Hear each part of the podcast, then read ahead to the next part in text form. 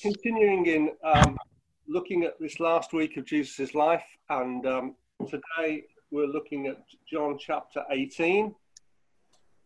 Um, uh, we'll read a bit of it in a moment. So just to quickly quickly run through. So yesterday we were um, with Jesus in the uh, uh, upper room for that final Passover meal together. And we know that after that, uh, Jesus goes out with his disciples, and we've got that wonderful prayer of Jesus's in John chapter 17. As he prays for his disciples, he knows this, he'll be leaving them, um, uh, and he prays for them, and he prays, of course, for us as well. Then we have the, the that it's a terribly, in a sense, distressing scene, don't we, in the Garden of Gethsemane, as Jesus, uh, aware of all that of all that it means, you know, asks if the Father can take this cup from him, if you're willing. But but then he adds, of course, but yet not my will, but yours be done. And, and that willingness to, to go through it, and in a sense that that decision is made. Um, and then in this chapter here, we have the arrest of Jesus. Um, we have Judas coming with a gang of, well, not just a gang, a sort of mob, but including soldiers from the temple, and uh, to arrest him. I wonder, actually, interestingly, whether that's why only Peter and John knew where the Passover was going to be celebrated. Because if Judas had known where it was, maybe he would have, that would have been another ideal opportunity to arrest Jesus. Anyway, he knows that Jesus goes to this place regularly. And so Judas leads a mob of people there, a crowd of people there to, to arrest him. And um, most of the disciples exit the scene fairly quickly, but we know that Peter and possibly John, we're not quite sure who, follow Jesus when he's arrested and taken to the to Annas, the father of Caiaphas, Caiaphas being the high priest. And um, we don't know exactly what happens that night. We do know from um, Luke's gospel that um, the guards abuse Jesus that night. They mock him and beat him. And then in the morning, early, very early morning, the Sanhedrin, that Jewish council, are called together. Um, uh, it's all happened so very quickly, doesn't it? That council called together for, for, if you like, a trial. But it's not really a trial because they absolutely know what, they, what outcome they're looking for. Um, and then following that, they, they take Jesus to Pilate very early on that Friday morning. Pilate, of course, is in Pilate's in, Pilate's in Jerusalem um, then because of the Passover. Normally he's not in Jerusalem, he's in Caesarea, but he comes to Jerusalem because of the Passover, not to celebrate it, but because there's always that concern that Passover um, emotions and all the rest of it will spill over and there'll be some sort of trouble or even rebellion. So that's why, that's probably why Pilate is in Jerusalem at this stage.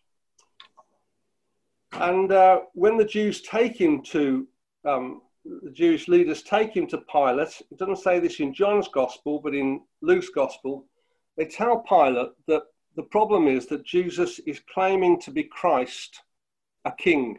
That's what they say. He's claiming to be Christ, a king. They say that obviously because they know that's the sort of thing that's going to stir Pilate up uh, when he's so conscious of, of, of rebellion and all the rest of it. So now we're going to read together from verse 33 to 38 of John chapter 18, 33 to 38.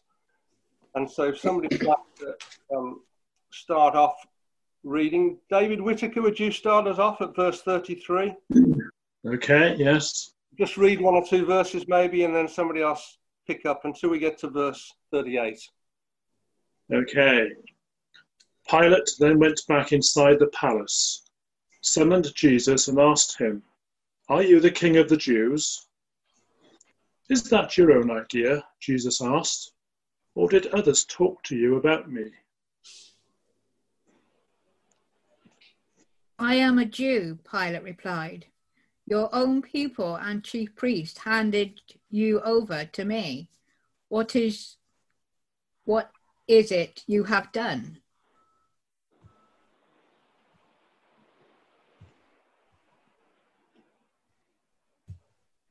Verse 36. Uh, Jesus said, My kingdom is not of this world. If it were, my servants would fight to prevent my arrest by the Jewish leaders. But now my kingdom is from another place. You are the king, then, said Pilate. Jesus answered, You are right in saying, I am a king. In fact, for this reason I was born, and for this I came into the world, to testify to the truth. Everyone on the side of truth listens to me. And I, I, thought this morning we'll just think about that verse that Jill has just read to us, that last, um, that last verse, 30, well, last two verses, 37. No, last verse, 37. And um, of course, Pilate goes on after that, doesn't he, to say, What is truth? that famous saying, What is truth? And in a sense, uh, you can see that there's a, a theme. Um, obviously, there's more than one theme, but one there is a theme of, of truth. What is truth? Yeah, if you'd all actually, if you'd all mute yourselves for a moment, it'd be good. Yes, love. If you can mute, mute yourself, Carol, great, brilliant. Okay. Okay. Truth.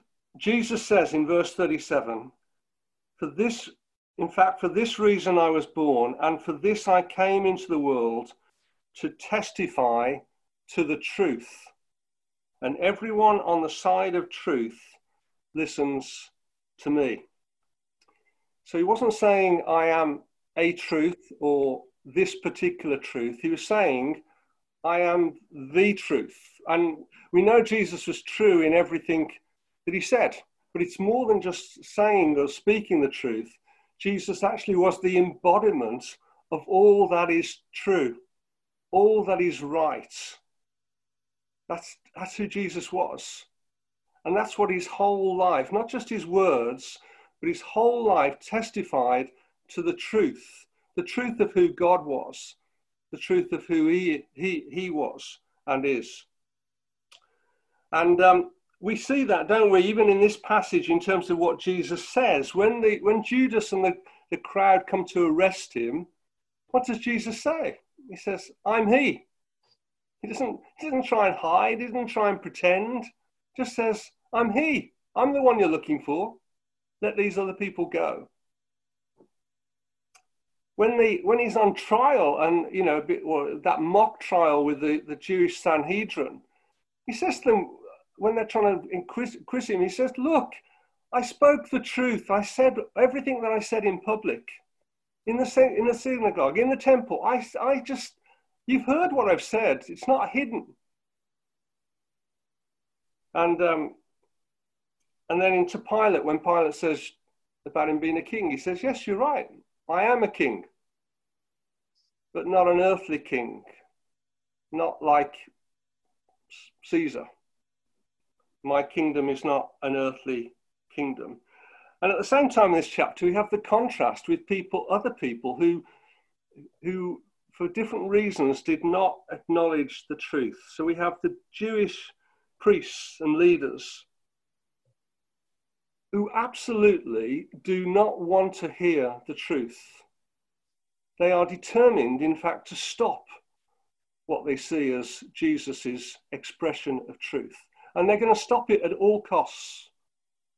That's how determined they are. I mean, what hypocrites they are. They, they, won't, go into, they won't go into Pilate's residence on, the good, on Friday in case they make themselves unclean and not able to join in the Passover and yet they're happy, totally willing to convict an innocent man. What hypocrisy they showed. Jesus earlier, it said to them that they were, their father was the devil, and the devil was the father of all lies. And then we have the reaction, don't we, of Peter.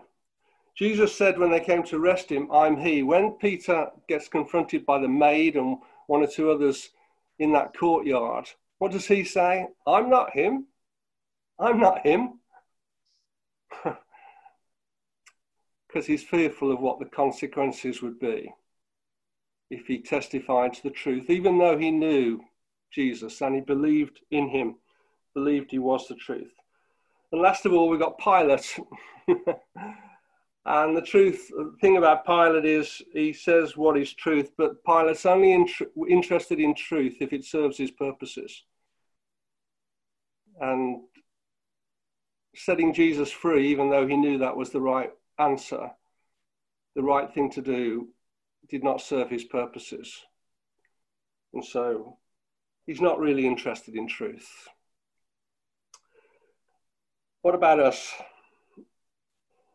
Um, what about us? Let's just finishing by reading these verses in John chapter 8.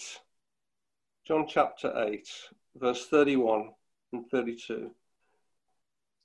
And Jesus says this To the Jews who had believed in him, Jesus said, If you hold to my teaching, you are really my disciples, and then you will know the truth and the truth will set you free.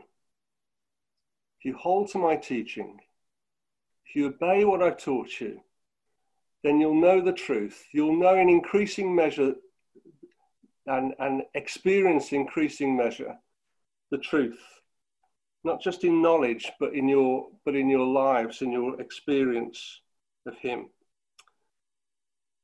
So let's be people who want to know and experience more of the truth and experience more then of being set free from sin.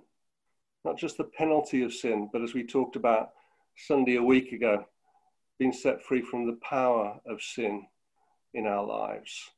The truth, the truth of Jesus Christ, of who he is, sets us free. And that's a wonderful thing.